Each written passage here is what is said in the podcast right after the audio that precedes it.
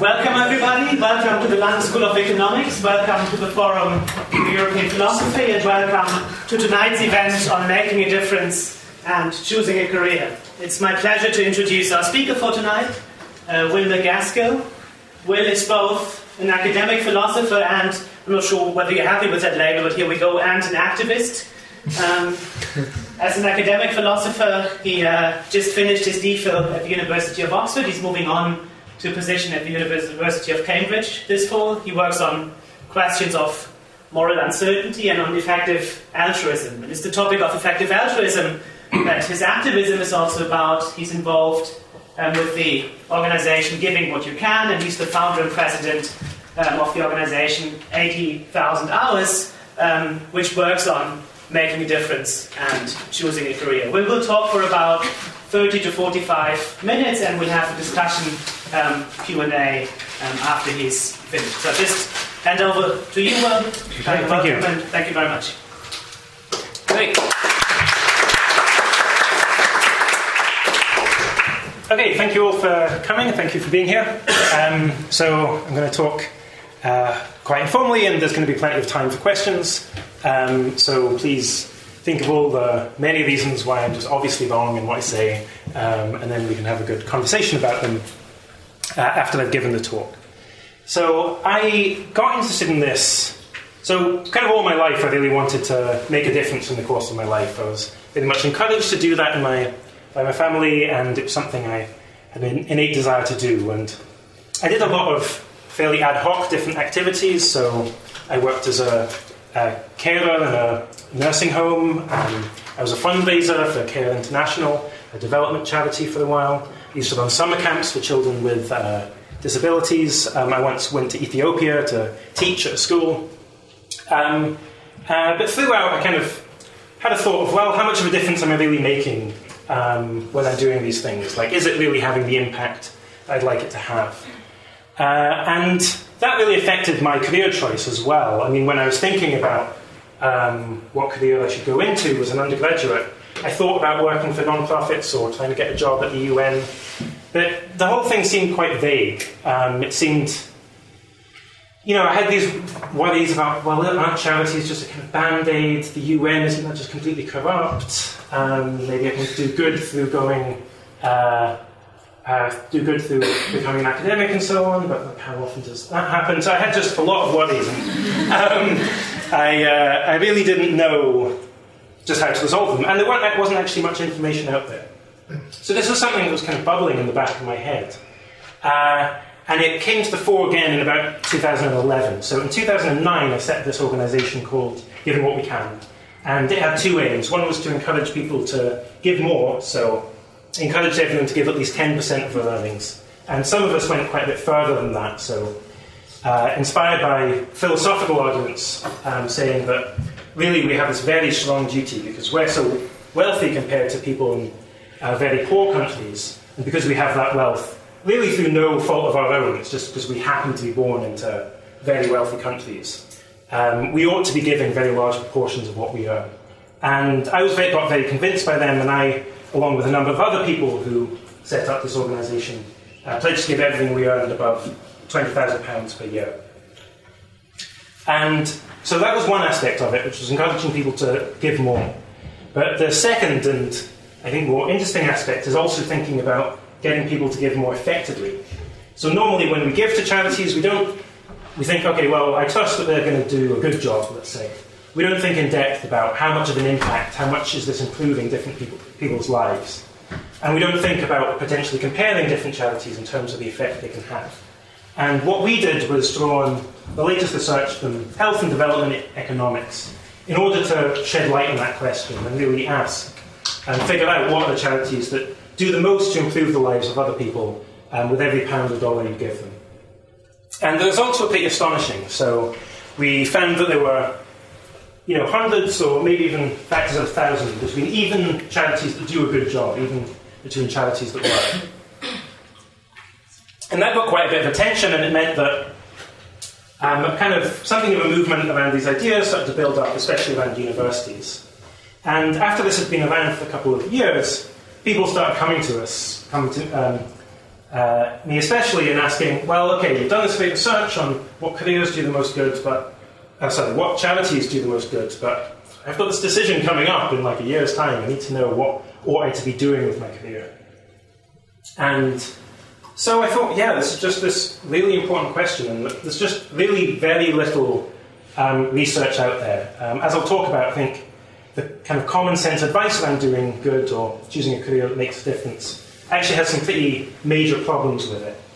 And so we gave a lecture, we talked about this, it was very well received, and so uh, we gradually built this up. It became an organization of its own called 80,000 Hours, where that name comes from the number of hours you'll typically work in the course of your life.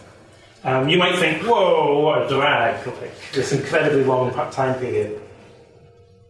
But actually, when you're thinking about trying to do good, when you're thinking about, okay, yeah, I really want to make a dent in the problem of poverty or climate change or something like that, actually 80,000 hours is this tiny amount of time.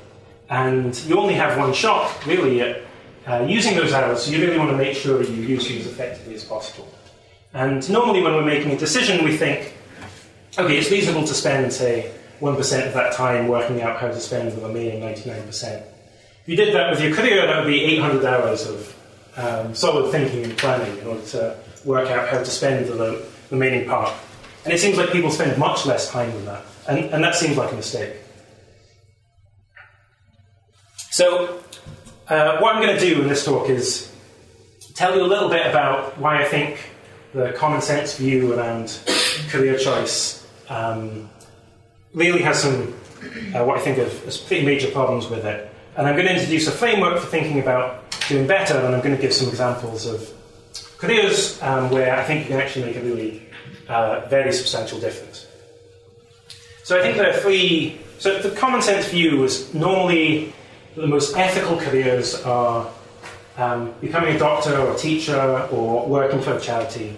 And the theme is that in these ethical careers, you're directly working with the beneficiaries of your actions. Um, so you're seeing the kind of tangible benefits of what you do. You're working directly with the, with the needy. Uh, now, I think that's a mistake for a few reasons. So, one, the first thing I think, and I think this is the most important of all actually, is that it just doesn't distinguish between different cause areas different sorts of programs that you can be doing. So if you can take one or two charity jobs this view would just say, yeah, both are great. Um, think about what's of personal interest to you or something like that. And I think that's a big mistake because um, through the research we've been doing, even within the, what seems like a very similar area, so even within developing world education, there can be huge differences in how effective the programs implemented are. So um, let's use this example of developing world education.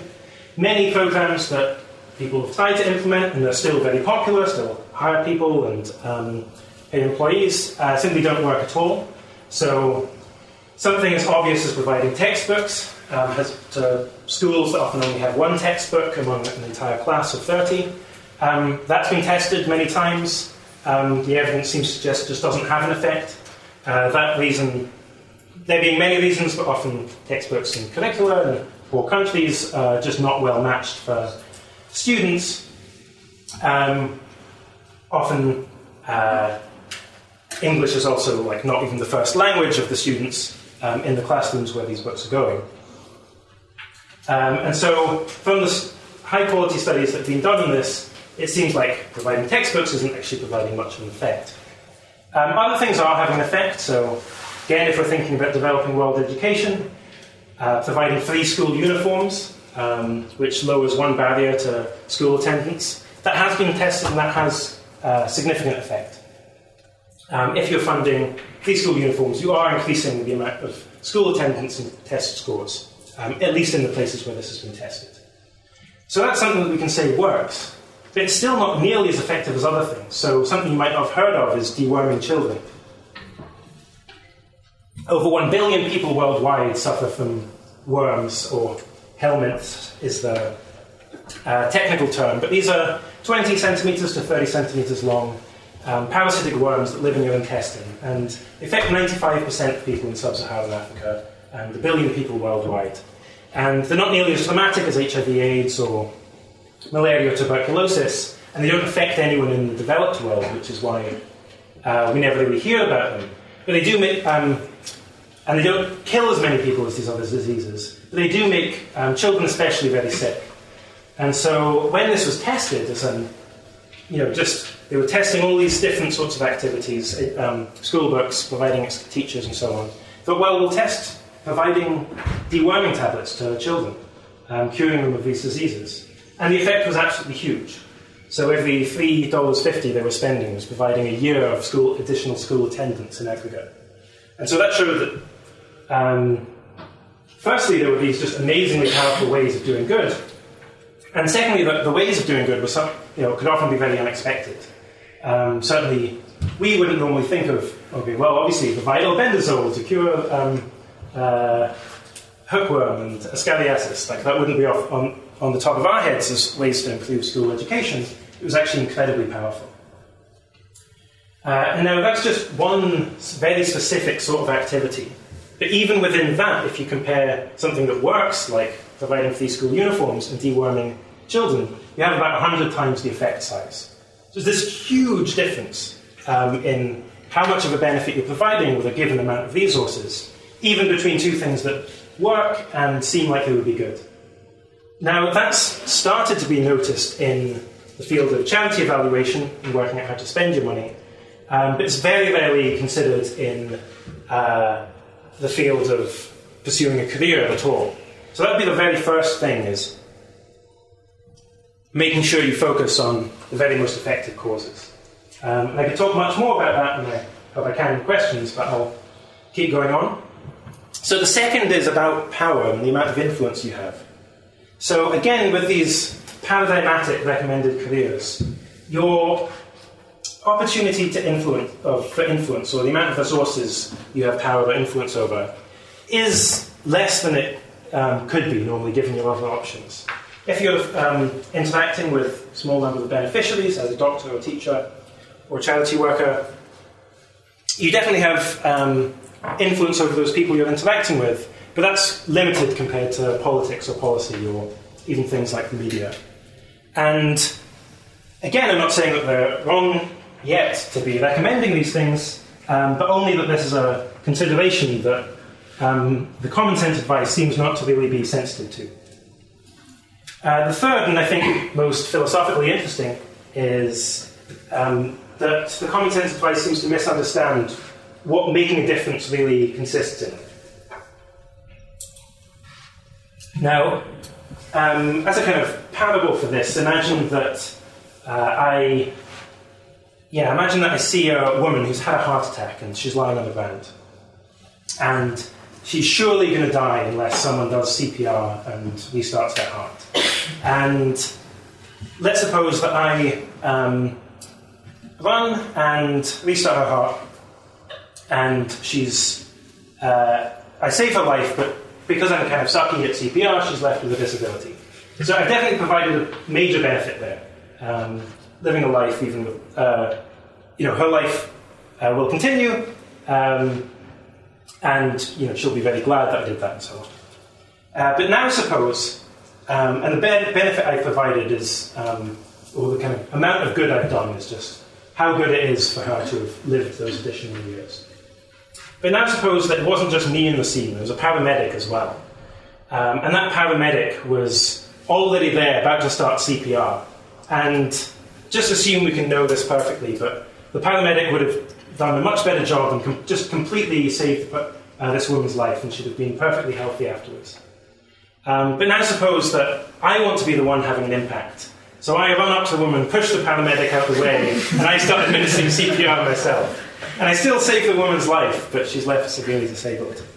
Um, what should I say about that? Should I say, yeah, I've saved a life, I'm a hero? It seems clearly not. Um, what we should care about is the difference between uh, the good kind of how good the world is given I act as I do, and how good the world would have been if I hadn't acted in this way.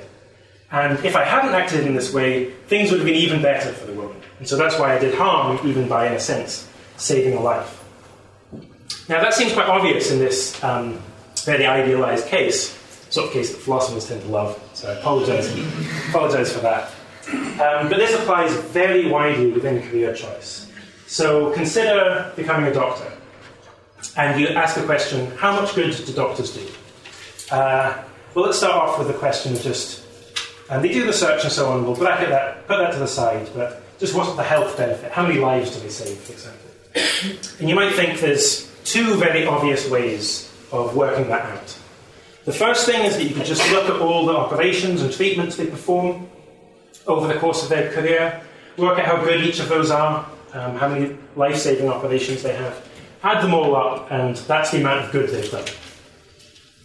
The second thing you could do is just to look at the health benefit of medicine as a whole. So uh, you could ask, how good is it that we have a medical system and medical care in the UK, let's say?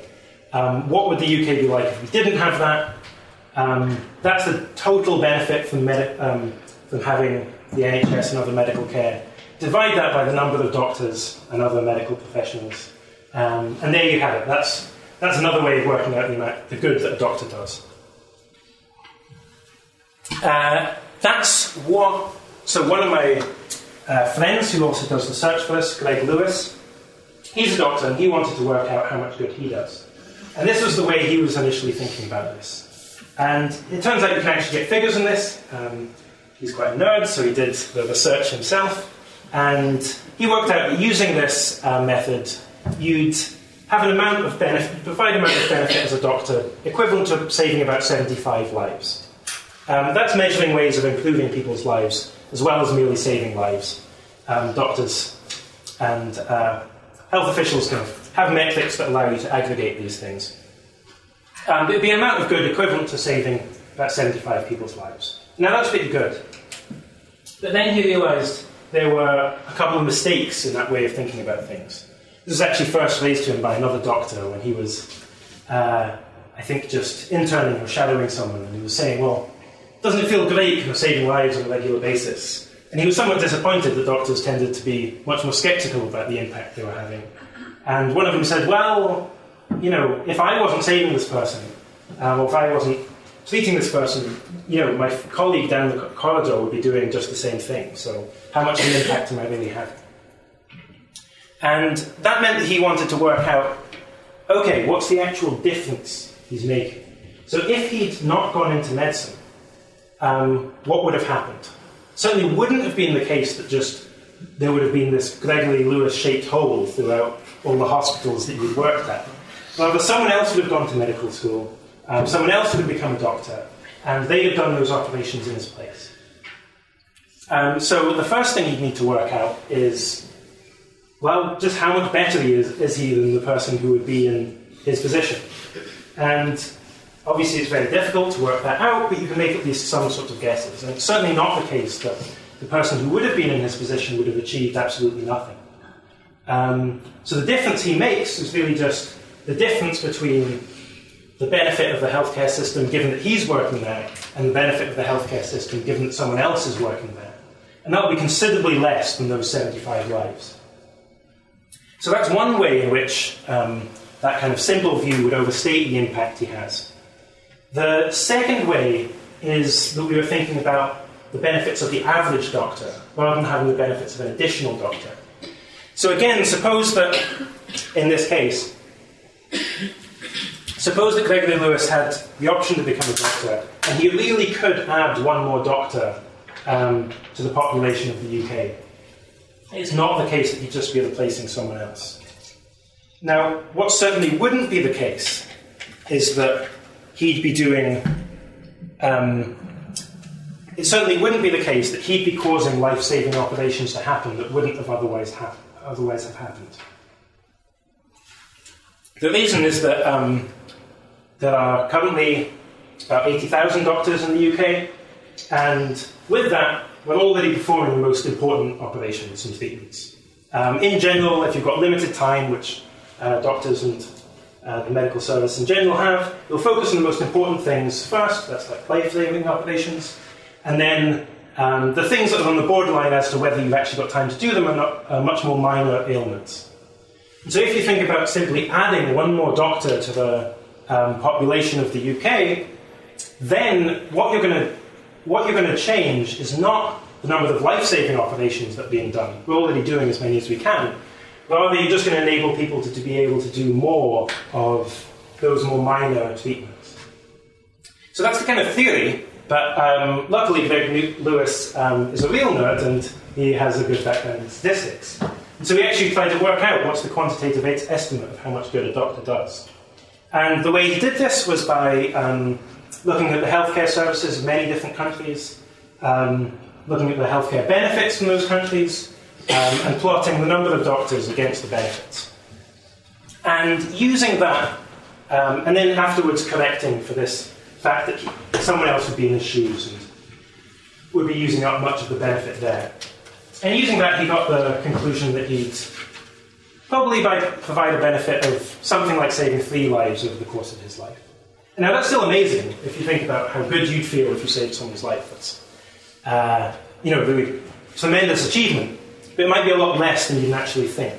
Because we intuitively think in terms of you know, the direct benefit you're providing. We often forget to think about what would have happened otherwise. And if you're in a field where um, if you weren't there, some other altruistic person would be there doing much the same work, then the effect you have might be much less than you'd otherwise think.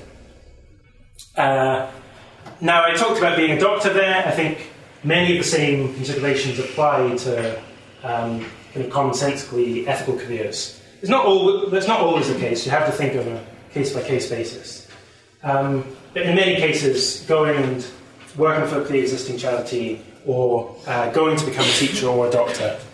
Um, in terms of the impact you're going to have, you've got to think about what would have happened otherwise, and whether you're just taking the place of someone else who'd be doing almost equally as good a job. So, those are, I think, the three biggest problems with the kind of common sense advice of going and working for what you regard as an ethical organisation, directly interacting with the beneficiaries. Um, so, our next question is just how can we do better?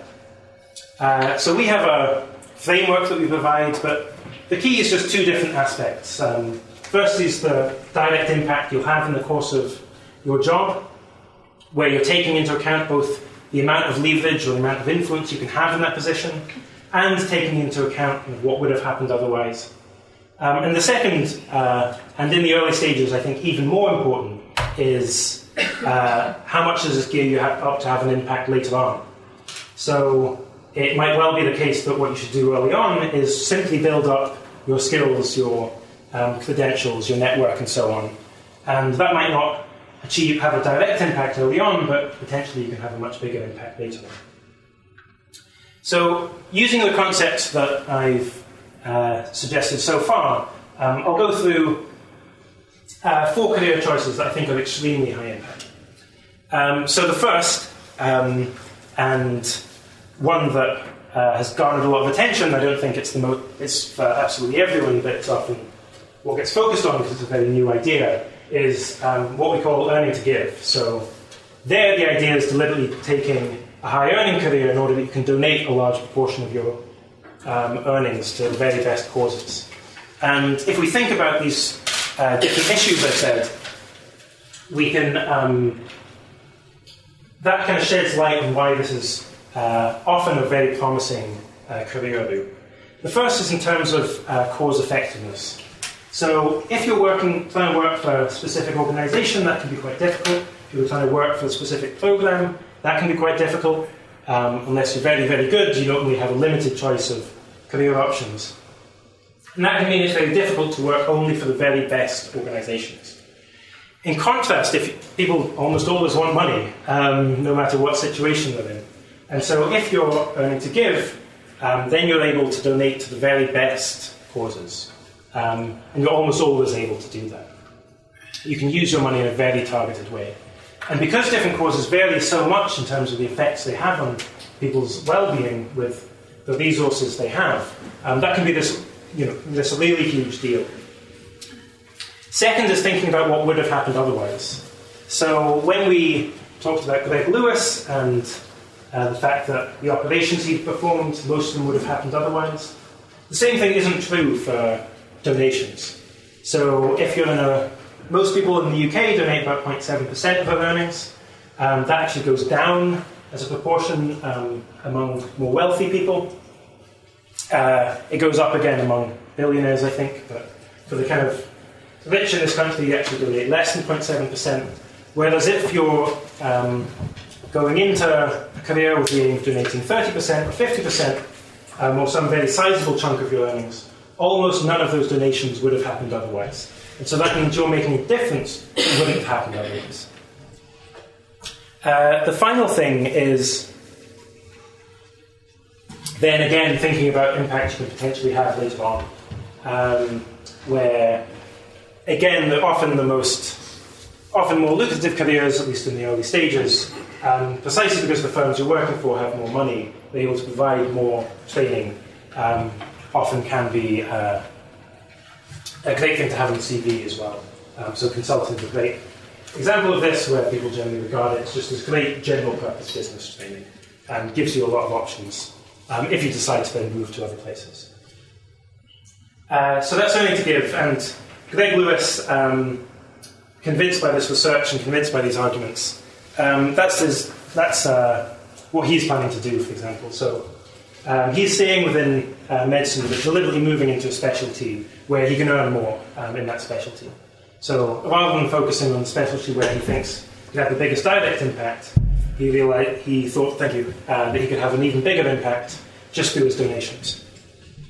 And that's almost certainly correct. So as a result of doing this, he'll be able to donate a couple of million pounds over the course of his life.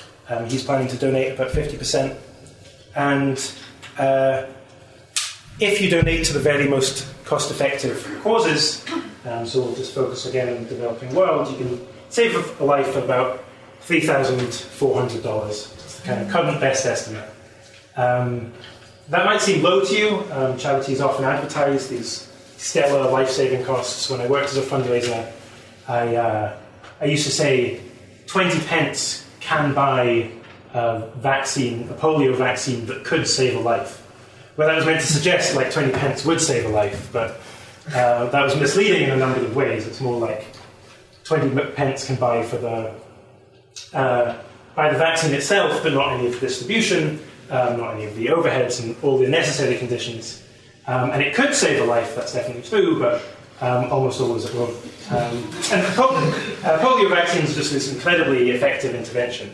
Um, not now, so it's the because the Gates Foundation have already basically they're just going to keep funding it until um, we eradicate polio.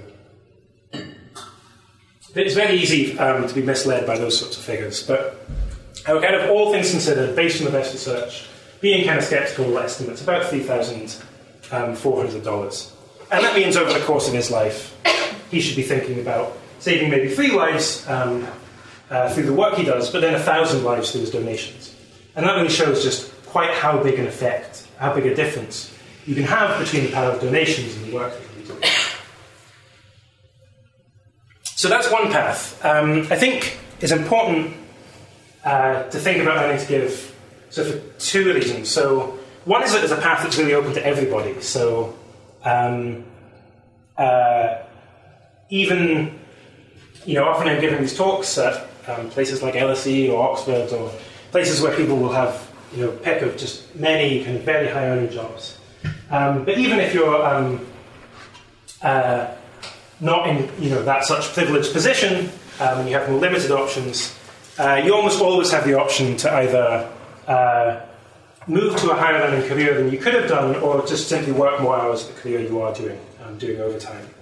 Um, and that, and if you do that and you donate to the, these most cost-effective causes, that means that really anyone um, has this power or opportunity to be uh, saving lives very regularly um, through the career they choose to do through their donations. The second thing is just it's, I think, a good baseline. So um, you can, with earning to give, you can really quantify kind of how much an effect you can, you can have. You can think about, well, how much could I earn? How much could I donate? How much good could those donations do? And I definitely don't think it's always the best thing, um, but it does mean you can say, okay, well, this is the kind of minimum. If I'm going to pursue something else, I should think about the fact that I could do more. Um, I should justify that by thinking, okay, well, I can do more in, ex- um, in expectation by pursuing this other career than I can by uh, doing earning to give. So I'll quickly mention three other paths as well. So, um, one is entrepreneurship. Uh, so, again, this is potentially something that wouldn't happen otherwise. I'll give what's currently one of my favourite examples. So, again, someone in the 80,000 Hours community called Lincoln Quirk. It's also one of my favourite names, I just enjoy saying it. Um, so, Lincoln Quirk, uh, he co founded an organisation called um, Wave. And the purpose of it is to reduce the costs of immigrants sending remittances back um, to their family in their home country. So, uh, whereas global aid funding is about $130 billion a year, I think, remittances are 500 billion. So there's absolutely huge um, transfer of money every year. Uh, but at the moment, the only way to send money um, uh, back is usually through Western Union, and they take 10%.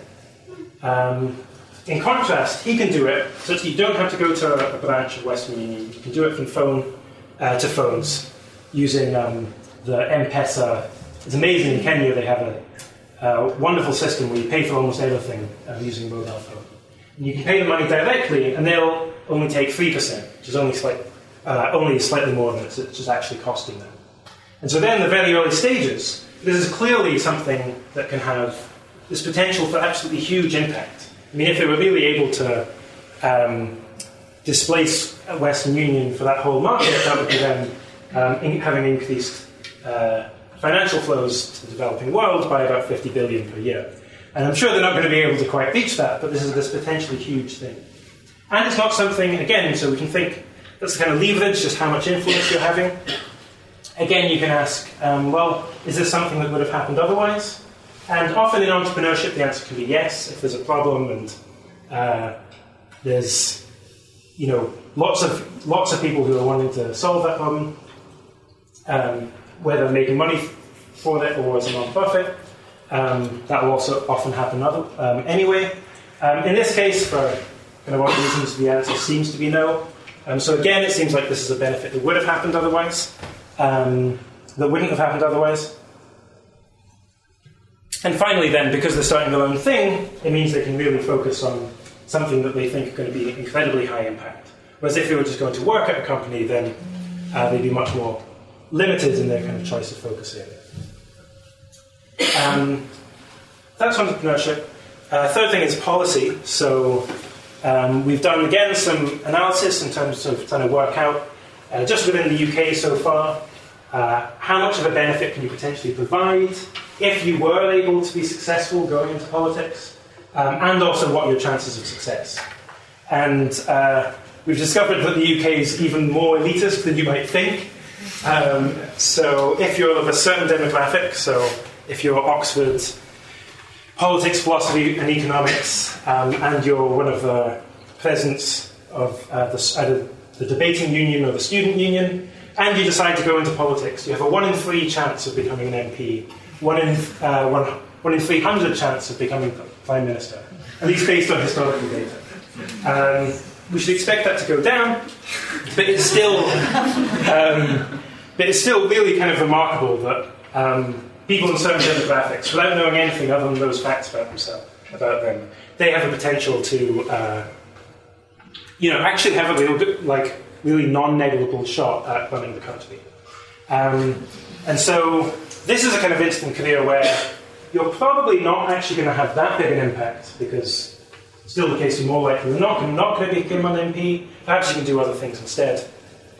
But where most of the impact you're having is just this kind of lottery ticket of um, really having substantial influence. But that means we've got to work out how great an influence you have. Um, well, I think the budget's about 750 billion every year. Um, so uh, others at 80,000 hours started to do some analysis of, well, how much do you think you can influence of that? What, how big are the benefits that are kind of non-financial that you can have and so on? And the kind of estimates we had were that, uh, yeah, actually in expected terms, so multiplying the chance of success by how great a benefit it would be if you were successful, are really very large indeed equivalent to, say, having targeted donations or money influenced of somewhere between 7 and 70 million pounds. Um, we think in that case it's just very heavily dependent on who you are. Um, whether you could simply hack going into politics and um, often being having your private life very public, um, a matter of uh, your skills as well. But that's something where if you do have the right constellation of traits, potentially absolutely huge influence. Then the final one is research. Uh, so again, this is something where so this is something where you'd expect market forces to systematically undersupply research.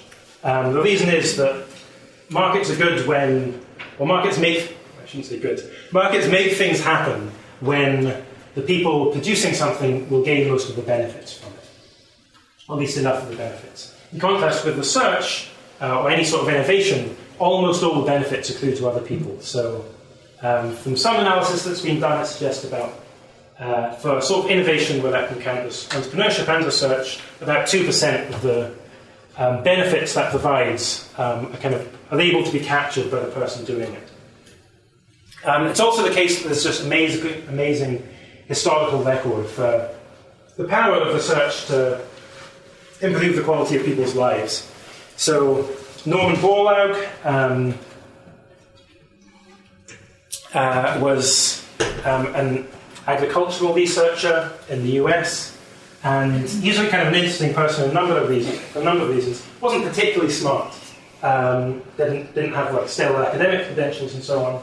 He was just really driven to do this one thing, which was produce a new variant of wheat. Um, so, and the variant he produced was, was very sim- was very simple. It was like kind of an obvious idea. He used techniques that had been around since the Victorian era. He was incredibly dedicated to doing this one thing. He designed a strain of wheat that uh, was short stem, um, so it would break less often, and it was disease resistant. Um, and yet, that very simple uh, innovation precipitated the Green Revolution, um, which resulted in. So, when he won the Nobel Prize, they estimated he'd saved a billion lives, uh, which is doing pretty well. I think um, that's a significant overestimate, uh, both just looking at the numbers and also remember to consider what would have happened otherwise. Um, fairly similar things would have happened, but perhaps they would have happened later. But certainly, this was able to drastically um, increase agricultural yields across Asia, especially, and Africa somewhat as well, um, and just allow the world to sustain this much larger population that it now has. Um, similarly, if you just look back through kind of common lists of most influential people ever, um, often these are researchers. Um, uh, normally, researchers, thinkers, or politicians. So again, this is something that's very difficult to uh, quantify but it's there, again, an area that I can often think, um, that I often think can be one of the best things you can go into. Especially because just very important areas often are very under researched. So, colleagues of mine at Oxford and Cambridge, um, they study risks to the continued survival of the human race. So it's a very kind of grandiose project. Um, but both through natural disasters such as asteroids and uh, um, volcanoes and things, but also man made events, so climate change being one, next generations of weapons of mass destruction, like uh, synthetic biology being another. And this is obviously a big deal. It's going to, you know, maybe the chances are fairly small, but if they do happen, they've killed 7 billion people and um, uh, prevent the continued existence of the human race, which again seems like an important thing to do. And it currently has uh, the number of academic papers written on this topic is less than the number of academic papers written on the daily life cycle of the dung beetle. And so, because research is, uh, you know, it's often guided by what's most kind of academically interesting, not necessarily what's most practically important. That means there can be these incredibly important issues that are significantly um, neglected uh, in terms of high quality academic research done on them. So these are just some examples. Um, if you're kind of interested by this, by this um, approach to really kind of think out how think about how you can make the most difference, what can you do next? Well, you can certainly ask me questions in the next hour or so.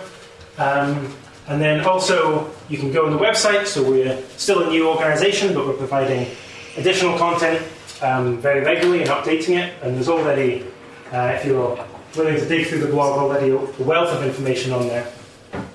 Um, you can apply for one-on-one career coaching. So uh, we have coaches who uh, will just guide you through your choice. So we'll give you up to a week's worth of personalised research and many conversations um, in order to really help you like work out all the different uh, all the different factors and what the best um, what the best approach is for you. Because obviously, um, you know, I tried to give some general considerations, but obviously they had you know an awful lot goes on when these are applied to specific people. Um, you can also join, so there's a kind of broader community that's starting to form around this called the Effective Altruism Community. And this is um, group of uh, um, now kind of number of thousands of people who are really taking these ideas seriously and are really trying to build principles of doing more and doing, uh, doing good more effectively into their lives. Um, and if you're interested in that, it's actually pretty vibrant. You can really get involved. Um, easiest place to start is um, the Facebook group, Effective Altruists, um, but there's also a website, effectivealtruism.com as well. Last thing you can do if you want is to just shoot me an email. Um, don't promise to be lightning fast. I'm trying to write a book at the moment. It's taking up most of my time.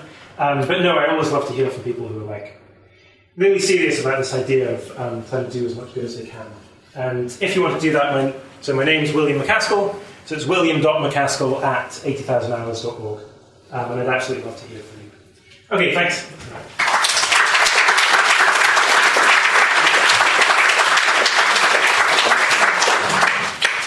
Thank you very much, Bill. I think we have uh, 45 minutes for uh, questions and discussion. We are recording a podcast of this, so it it's really important that you use a microphone when you actually ask the question. The microphone is coming, um, is coming around. Don't hold it too close, don't hold it too far away um, to get the, get the level right. Um, keep your hands up. I'll try to um, take a note. If you want to ask a question, we'll start down here with the gentleman in the blue. Hi, thanks for the, uh, the presentation. I was, I, I, had a sort of a, a, thought, which I was then kind of sort of checking as, as, as you went uh, through your presentation, whether yeah. this kind of way of thinking, I don't, I don't mean this as a kind of offensive criticism, but just as a thought, whether this kind of way of thinking is actually breeding elitism. Mm-hmm. I give an example. You g- gave this example of this not so clever because he didn't have a stellar education, mm-hmm. a guy who kind of came up with this weed who saved millions of lives. Mm-hmm. Isn't that a strange way of pre- uh, sort of prefacing somebody who saved so many lives? Maybe he was very intelligent because he did that. Now, this is a weird kind of when you're thinking about doing maximum good. Mm-hmm. I wonder whether you do get into this kind of elitist way of thinking of prefacing things in that kind of way. Of course, having an Oxford background, kind of in a way, uh, one would kind of be suspicious anyway. But wouldn't it be much more sensible to turn it around mm-hmm. and instead of say, well, how can we prevent from doing the maximum bad? Mm-hmm. In other words, if I decide to become a drug dealer or an arms, you know, sales guy or build a nuclear weapon, you know, chances are I'll be killing people. Yeah. Whereas if I want to be, and so that might not be the best thing to do if I don't want to kill people. But if you turn it around to your way of thinking, then clearly I would, you would never recommend somebody to become a car mechanic. Mm-hmm. It would always be the open heart surgeon. Mm-hmm. But what would you do if the ambulance breaks down? Mm-hmm. You would need the car mechanic. Yeah. So I think you know there, there's a real danger in your argument, and I just put this to you to think about that. Mm-hmm. Okay, fantastic. So yeah, there's a good few things there. So one thing is, so yeah, there's uh, one is about elitism. Um, there was uh, encouraging people not to do bad as well as doing good. Um, and then there's uh, a thought about well, the importance of car mechanics as well as um, heart surgeons. Uh, and I think all are really good points. Um, so one thing is, uh, I, in terms of people doing huge amounts of good, so it is just going to be a fact of the world that the people, and this isn't a good fact of the world, um, but it's going to be true that the people who have the most power will have the most power to do good or to do bad. Um, and because the world is this incredibly unequal place, um, that's going to be limited to, uh, well, it's going to be much harder for some people. So I talked about politics, for example. Um, the fact that you're lucky enough to have been born into a certain background just means you're going to have much more power to do good in the world. That's just going to have to be true because we live in this sucky world where not everyone has an equal shot at opportunities. Um, and where doing good is just an opportunity like other things. Um, what that should make us think isn't that we should say, um, everyone can do an equal amount of good. um, because that would just that would just be false. One thing that is true is everyone in uh, affluent countries can do huge amounts of good. Um, the car mechanic who donates 10% of their income, um, Julia Wise, uh, who's a social worker, um, who donates um, a significant proportion of her income. You can do huge amounts of good, far more than you might have expected. But what that shows is just we shouldn't particularly judge people. So um, if someone goes, we shouldn't kind of laud praise on people simply because they're able to do huge amounts of good. Um, because part of that's just how lucky they got. What you should be thinking about as well, how much good can I do relative to what's possible, and how well am I doing at that? And maybe in terms of when we're praising people, that's what we should base on. Base on. Um, encouraging people to do, not to do bad, um, I just totally agree with that. Um, uh, I guess um, in the kind of landscape, there are lots of people encouraging you not to do bad, um, the police and so on. Um, and where there's not that many people encouraging you really to do as much good as like, you can. And so that's why I tend to focus on, um, on the latter. The final thing is um, car mechanics. Um, so I do actually think that, uh, I actually think your point is really good because we often think of, yeah, no one's ever said this, but in the kind of ethical careers discussion, there's almost a hint that's like, well, these are the careers that do good, and then other things are kind of neutral. I just don't think that's true at all, because, basically because um, if you're a car mechanic, you are repairing the cars for people who are doing good, who are like heart surgeons and so on. I actually think that just generally, um, well, if you think that just economic progress in general has been good, and I think it's been extremely good, um, even after you take into account negative effects like climate change and other things, um, then it's just got to be the case that actually just doing a regular job and um, providing a contribution to that to society that way is actually, you know, just doing a good thing. I think should be even praised. Um, whether it's the most good you can do is a kind of different matter. And in the contrast, if it's someone who has a choice between being a car mechanic and an open heart surgeon, well, uh, one question is just, well, if I were, to, I mean, yeah, two questions are just, well, actually, how much of an impact am I going to be having? So maybe as a car mechanic, sometimes I will be repairing the cars of um, other people who are doing lots of good. Um, but that's clearly not going to be the, the, uh, the, typical case. And so you will be able to look, think about, like, well, what the impacts I have doing this, what the impacts I would have as an open heart surgeon. Um, and then the second thought is just, well, if I don't become a car mechanic, there will be plenty of other people who will be um, doing that and doing much the same job that I would be doing. So um, you need to think about like what would happen given how everyone else acts, um, not uh, what would happen if everyone acted as I did, which would be quite different sort of world. Uh, third row from the back, um, the centre, that culture.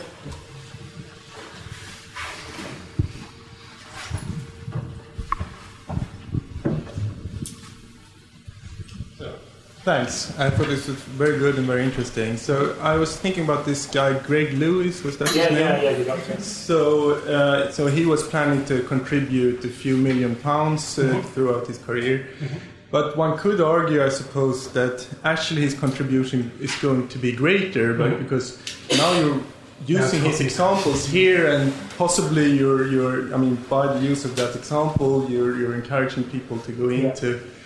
To this. And of course, one can use this argument that, well, if you haven't used him, you would have used another geeky person who would have made different calculations. But let's disregard that. Let's Mhm. suppose that there wasn't anyone who made quite such a good story. uh, so, so there are these secondary effects, I Mhm. suppose, from this effective altruism work. And so, how do you view these? Firstly, it seems to me harder to quantify them, Mhm. but if you have any ideas about how one could quantify Yeah. them, that would be interesting. And secondly, secondary, how do you think like how one could maximize these? So, so one idea would be like, well, to advise people to do spectacular stuff that Mhm. get media attention. Mhm. Another idea would be to encourage people to like to do different stuff. So, for instance, have one person, you Mhm. know, from 8,000 hours at each major workplace so they get in touch with people. Mhm. Or perhaps they should crowd in one place because then they, I mean, they, Yeah. they, they have more impact in that way. So, Okay, yeah. So I think that's a terrific question, and um, yeah, something also I kind of advocate for is often call it going meta. So just as you can donate to a charity, you could donate to different charity that fundraises for that charity. Right. Actually has a much larger impact as a result. And some people in the community are in fact trying that. They're setting up an organisation that just fundraises for uh, best other charities. And the same thing happens in, um, you know, you could uh, deliberately just influence other people to pursue this, um, but whatever career you would have done. If you convince two people to do the career you would have done, you've doubled your impact. Um, uh, yeah, so I think these things are difficult to quantify, and um, but they're clearly very important. Um, I think the early people who are doing, um, uh, yeah, so the early people who are pursuing certain a certain sort of career um, and you know, demonstrating that it's possible or demonstrating the good that um, they can do. It's yeah, very plausible that like the impact they have is through convincing other people to do the same. Um, in fact, I think that's just very often the case when it comes to doing good. So I think uh, if I choose to donate 10% of my earnings, um, I think most of the benefit of that will come through convincing other people to do the same. Similarly, when I became vegetarian, um, subsequently convinced a few people to do the same, um, they're going to have several times the impact again. And yeah, that can, I mean, I just think it's a correct point. So it's something you might not think about, um, but something which can affect the calculations quite late. Is that final round?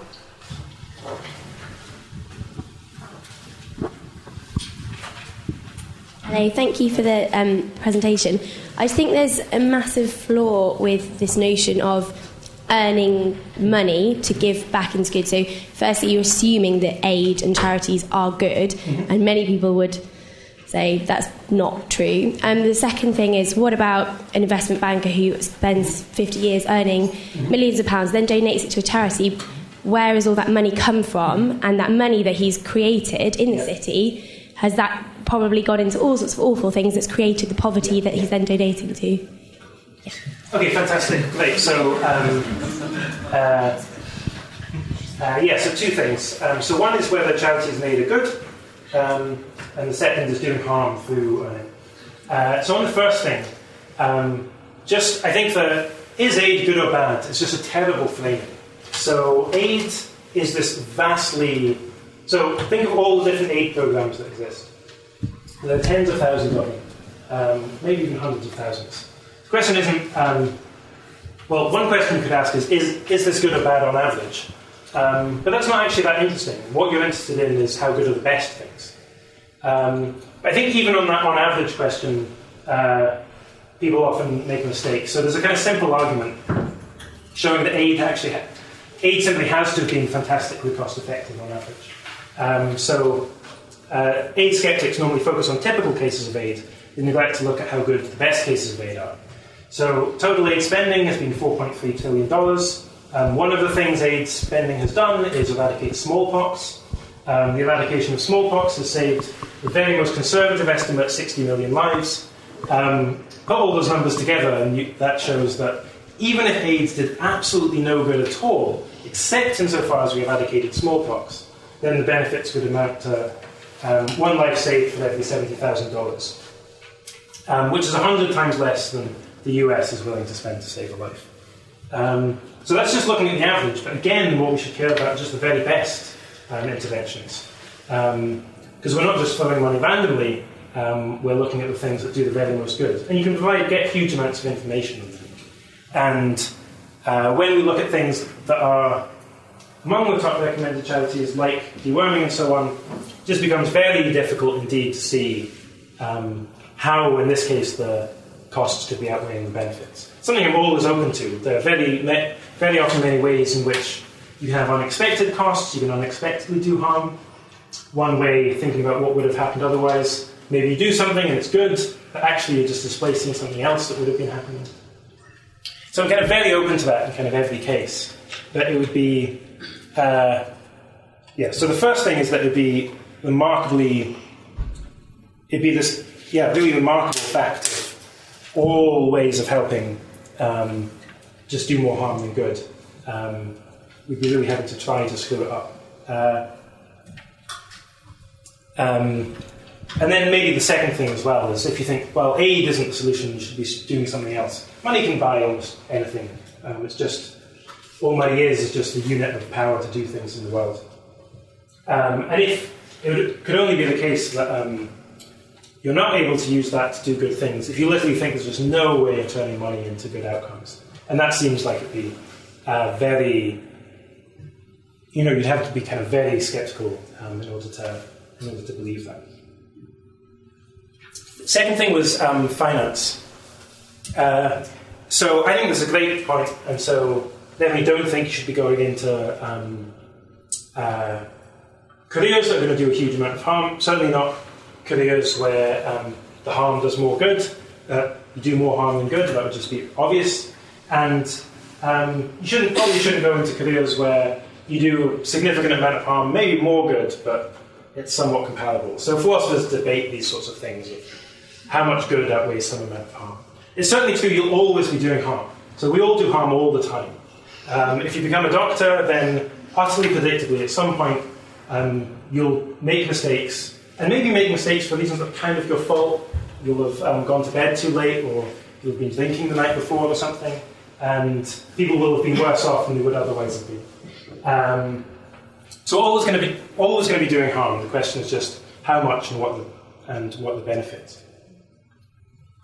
Within finance, the most important thing is just to remember that finance is this absolutely huge field. So um, I only know the US figures, but about a million people work in the financial sector. Um, and to say, like, it can't be the case that finance is um, net harmful. If we just took finance from the world, then uh, economies just wouldn't be able to work at all. Um, and so it can only be that, like, some things within finance are harmful. Um, and the question then is just, well, which are they?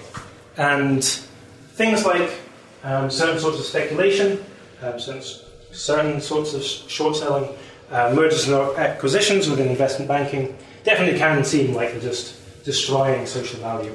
Other cases, I think, are just have very little social value. So, um, Matt, someone who is earning to give within finance, um, he's engages in arbitrages. So that means you just buy a stock on the European stock market, pay five pence to sell it on the US stock market, and you make a penny from doing that, something like that. There might be some very small social value in that through increasing liquidity of markets, but it's going to be very small at all. I think to a first approximation, it's just not really doing very much good at all. But at the same time, it's just very difficult to see how it could possibly be doing harm. And so, um, saying something like finance is harmful, it's just it's kind of it's got to be wrong because finance just in general is a net um, positive. Uh, and it's also just this um, massive generalization. It'd be like saying manufacturing is harmful or physics is harmful. Um, it just uh, wouldn't make sense. And so we need to think on a case by case basis what's the sort of work I'll be doing, um, what are the social costs and social harms of that. Um, the final thing, seeing as this is officially a philosophy talk, is um, uh, also just thinking about what would have happened otherwise again. So, taking this objection a little bit further, you might say, well, what about if you're working for some really evil organization? Um, what if you're working for the Nazis in order to give away your money and save some lives? Um, you know, surely that couldn't be. Surely that couldn't be a good thing to do. Um, well, we actually already have a story of someone who did that, namely Oskar Schindler. Um, so he deliberately worked in running ammunition factories. Uh, for the Nazis in order that he could literally buy the lives of uh, 1,200 of his Jewish workers. And people praise him, no one questions that. And the reason is, looking back, we say, well, yeah, if he wasn't doing that, someone else would have been in his shoes. In fact, doing an even worse job. And I think that can apply in uh, what gets regarded as immoral industries as well. So, um, if we'd had lots of altruistic young people going into finance, rather than people who are solely self interested and solely out to make money, do we think some of the recent crises would have been more likely to happen or less likely to happen? And it seems like they'd clearly be less likely to happen. You'd be, um, uh, if someone's going into a certain career for altruistic social reasons, surely they're at the same time going to be um, less ruthless than the people who are solely in there to um, make money. So there's a real worry with the kind of common sense ethical careers advice that it means that you select out um, altruistic people precisely where they're needed most. You had a very early hand, gentleman in the second row.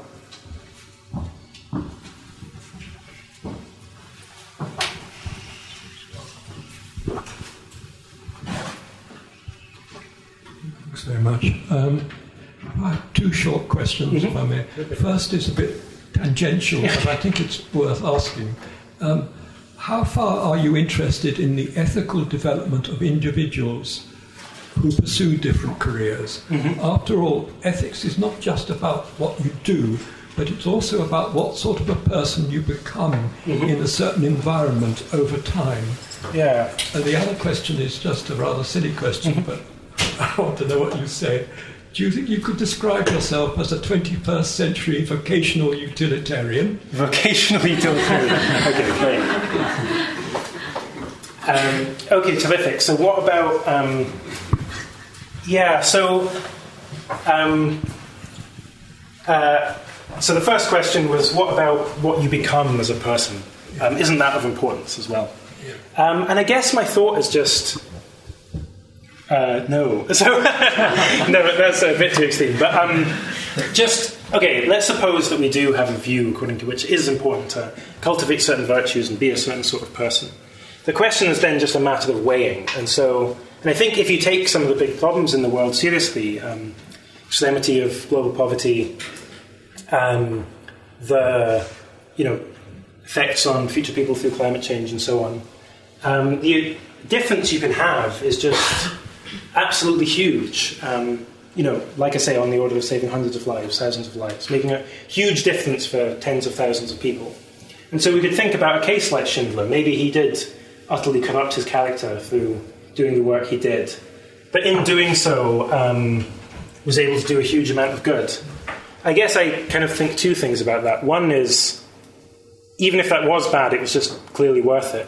But then the second thing I think is that there's a kind of deep integrity there. So, um, uh, a kind of sacrificing your own virtue in order to do, like it's like in order to um, provide um, a bigger benefit. It seems like that's admirable in its own way. Then the second thing is, um, am I a 21st century vocational utilitarian? Um, so, for those in the audience, uh, utilitarianism is the view that in any situation, what you want to do is just maximize the amount of good you do, where good is just defined as the sum total of human, of uh, not just human, but sum total of welfare in the world. Um, and I think uh, the answer is no. So um, there's an important difference, I think, between. So my view is more that the effects you can have on other people are the dominant moral consideration when it comes to thinking about your choice of career. Because we live in this very unusual time, um, so if I gave you a chart of uh, economic progress over the last 2,000 years, um, I just created this graph, so I'm really excited about it. Um, but yeah, this is the kind of axis, and you go higher up you go, that's the wealthier you are. This is time, and the graph charts the UK and India, and they crawl along the bottom, and it's wealth per capita, GDP per capita. For almost all of human history, um, people have lived on about two or three dollars per day. But then in the last few hundred years, there's this huge spike among developed countries, um, uh, among the UK and the USA and so on. We were now 100 times richer than we were just a couple of hundred years ago. Whereas developing countries um, have only peaked just a little bit. Um, they may be five times richer or something like that, maybe even less. And so we live in this just very unusual time where we have um, incredible economic progress that's never really been seen before, but incredibly unequal economic progress. And this gives us this amazing amount of power the, in the world. Um, that can be power to do harm, but also power to do good. And I think that's just empirically very unintuitive. And even if you have the intu- like view of like, you know, there are many important things in the world. One is helping other people. One is cultivating your own virtues. Uh, other things as well.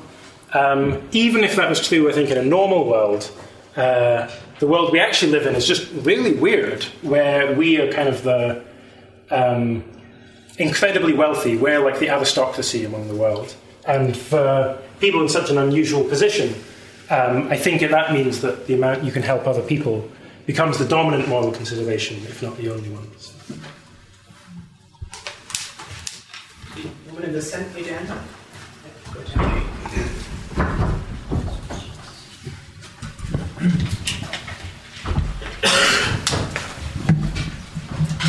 Hello, thank you. Uh, yeah. Thank you. A very good speech. I just wanted to ask, um, considering you've been able to set up your own charity, um, what are the challenges you faced with fundraising and acquiring funding, and Oh. how did you um, overcome them? Okay, great. Um, yeah, so that's a really good question. So I was the, um, as the person responsible for fundraising when we started. Um, so I think we had it a lot easier than most charities do. So, and this is for two reasons. So, Giving What We Can was entirely voluntary, yeah, on an entirely voluntary basis for the first two and a half to three years. Um, and that meant so that meant that by the time we actually decided to incorporate take staff, um, so I've never been paid by this charity, I just continue as academic, but um, we now have a number of staff. And that meant that there was already, like, we'd made quite a big impression on what people knew about us and so on. Um, and that meant that we already had a very wide network of people we could talk to about getting funding. Um, that was one. That was one reason why it was much easier for us than I think other charities.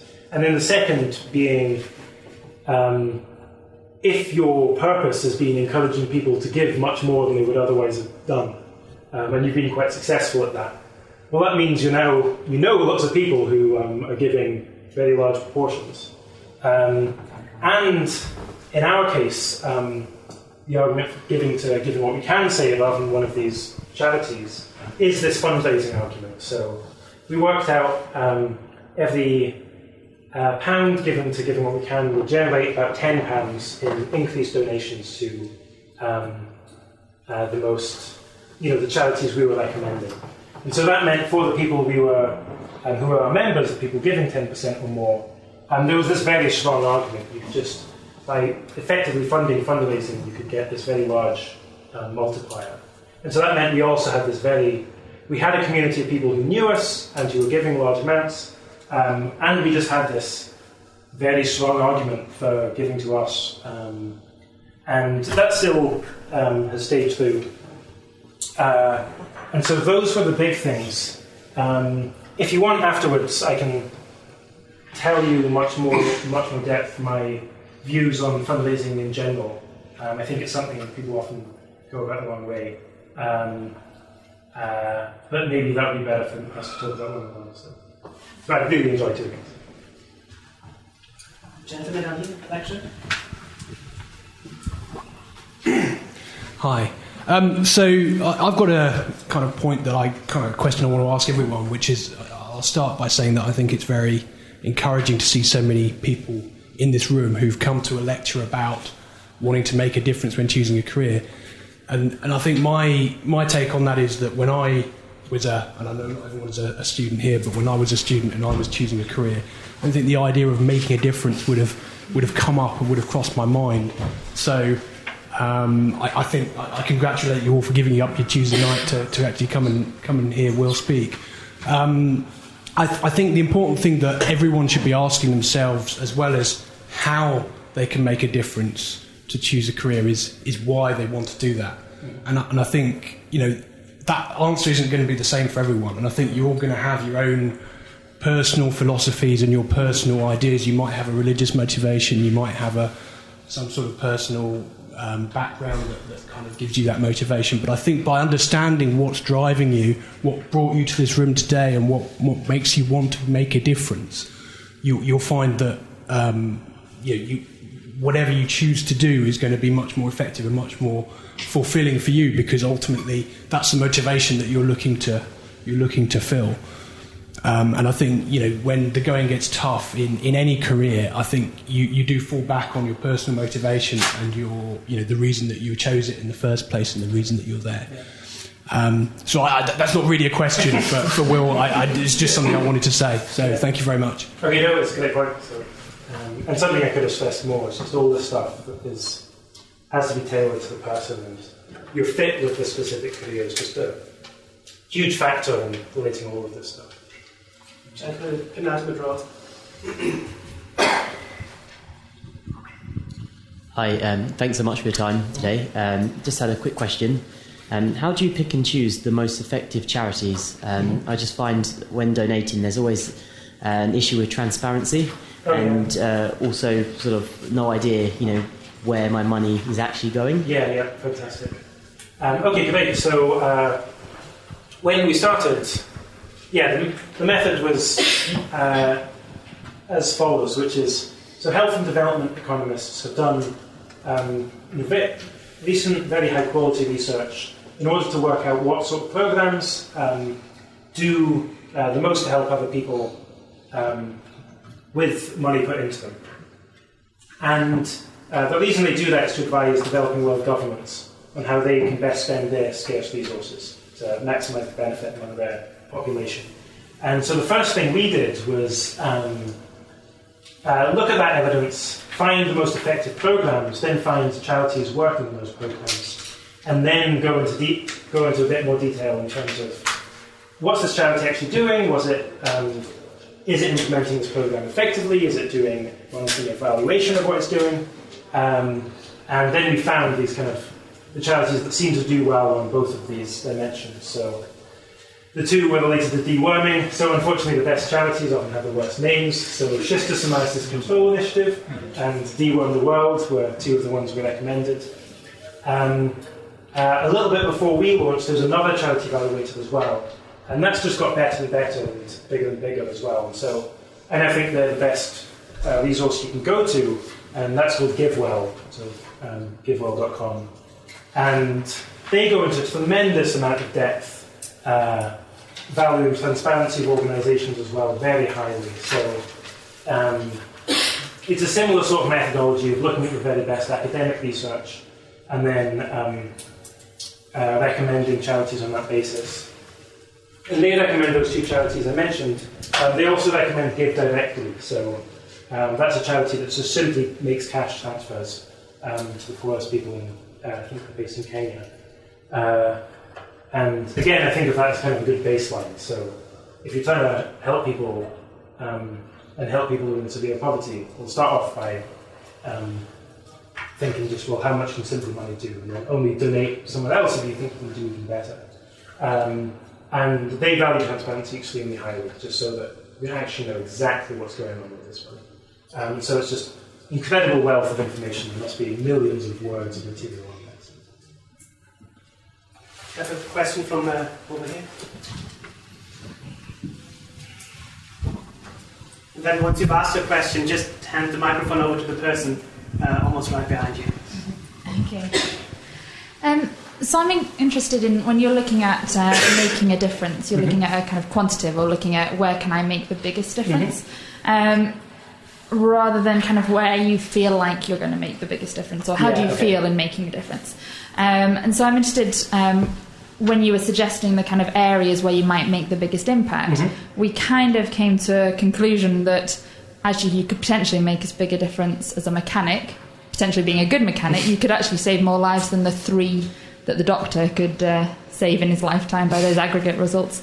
Or um, teaching somebody who's going to be working in one of those big finance institutions, teaching them good economics or against greed, perhaps, could have a bigger impact long term. So if they, and depend as well on your opportunity to have an impact in policy and innovation and those kind of things, um, looking at whether you feel like you're making a difference and also what are you best at? In terms of uh, if you look at OD theories in terms of uh, kind of people are most effective in the job that they are motivated to do and are best placed to do. Um, without sounding too 1984 um, whatever Can you about that. explain what OD theories are? uh, organizational development theories that look at um, kind of humanistic principles, where you'd say that actually somebody's going to perform best in their job if they are motivated to do well. Uh, and that's often by being appreciated for it or being best placed to do it. yeah. Um, yeah, so I just went interested in what you're thinking about. Okay, um, terrific. Um, yeah, okay, so the first clarification is uh, I don't think it's kind of a free for all where any career is possibly the best thing. Um, I mean, in the case of if someone really did have the option between being a mechanic and an open heart surgeon, then I'd encourage being an open heart surgeon, and but where the main benefits are through the donations you can make as a result of that. Um, but then, yeah, importantly, the idea of kind of following your passion or doing what you're best at. So this is just a very common kind of con- concept in uh, doing good. And now I just certainly think it's important um, because if you go into a career that you're just going to hate, you're not going to be able to rise to the top. You're not going to be able to do very well. Um, but I think, in general, at least the do what you're passionate about is significantly overstated. Um, and I think that for two reasons. So, um, one is most people just don't have work related passions. So, only 6% of students have passions that um, are actually related to jobs that they can reasonably get. Um, most people, you know, have passions about music and sports and so on, and it's just incredibly, precisely for that reason, it's incredibly difficult to um, have a successful career in one of those areas. Um, although some of my friends have just done it. So, do you know the band Clean Bandit? Um, yeah, I was friends with them at Cambridge. Now they're just huge. It's amazing. Um, so unless you're them, um, probably probably not worth. Uh, you know, it's very difficult to do well uh, going into music or something like that. Uh, and the other thing, then, as well as just people not having work-related passions, is neglecting actually how much you change in the course of a job, and actually neglecting just how much passion arises out of the nature of the work you're doing rather than facts about yourself. So um, I'm having to defer to some of my colleagues at University because it wasn't me that was doing the literature reviews here. The suggestion was the biggest um, contributors to job satisfaction weren't things to do with fit, but were things to do with um, is the job mentally challenging? Um, do you get autonomy in the role? Um, is it a is it a job that has kind of sense of greater purpose around it? That is the greatest contributors to job satisfaction, the things to do with the job itself rather than your personal kind of motivations. In terms of doing what you're best at, um, yeah, I think that is. Um, uh, I think that is very important. It's um, again something I think can potentially be overstated. It can be easy to think, well, I've been doing this thing, doing it well in the past, and therefore I couldn't do anything else, which would just be anchoring too much on what you've already done. Um, but uh, if it is the case that you can just do much better at one thing than you can at another, then I think it can be very important to do that thing. So, um, uh, and I think that's that is a very important consideration because it's often the it seems like the people who become most successful in a field have a very kind of outsized influence as a result.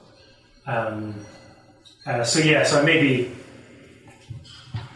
yeah, and like pretty wary of the follow your passion slogan. I think that generally does more harm than good.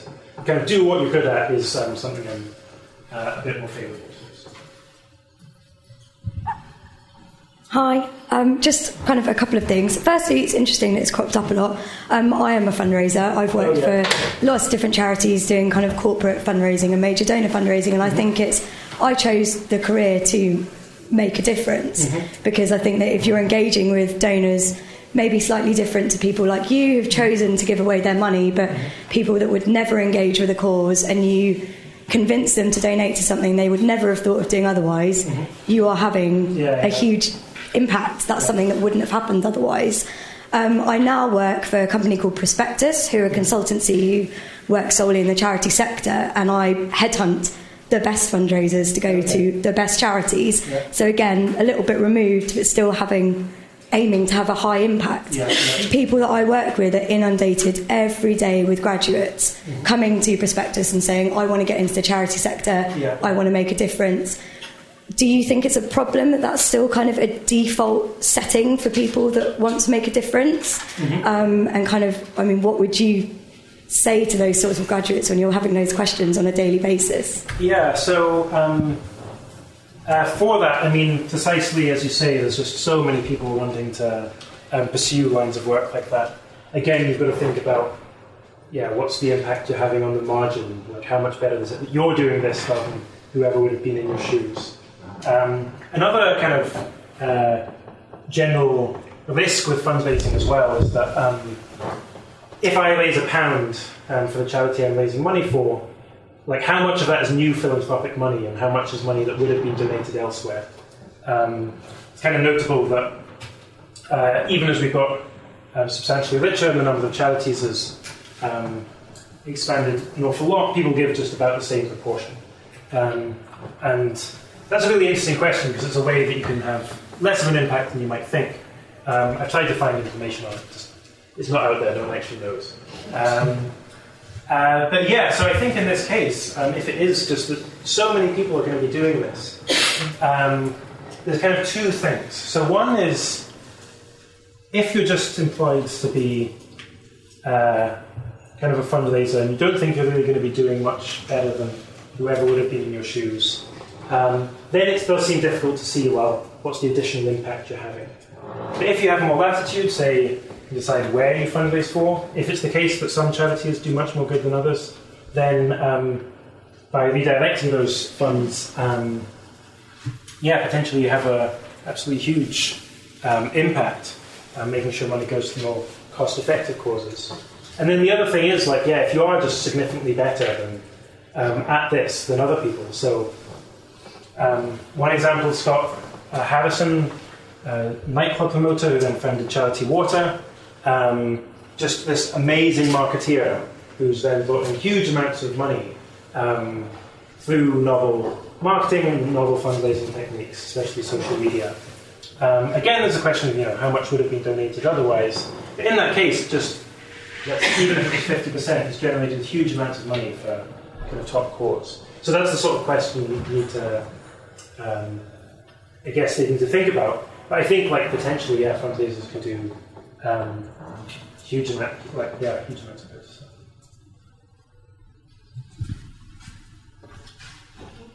I apologise to everyone who didn't get to ask that question because we're out of time, but maybe we'll ask the time to stick around Yeah, for yeah. a minute or two to answer questions on a one-to-one basis. Thanks so much again. After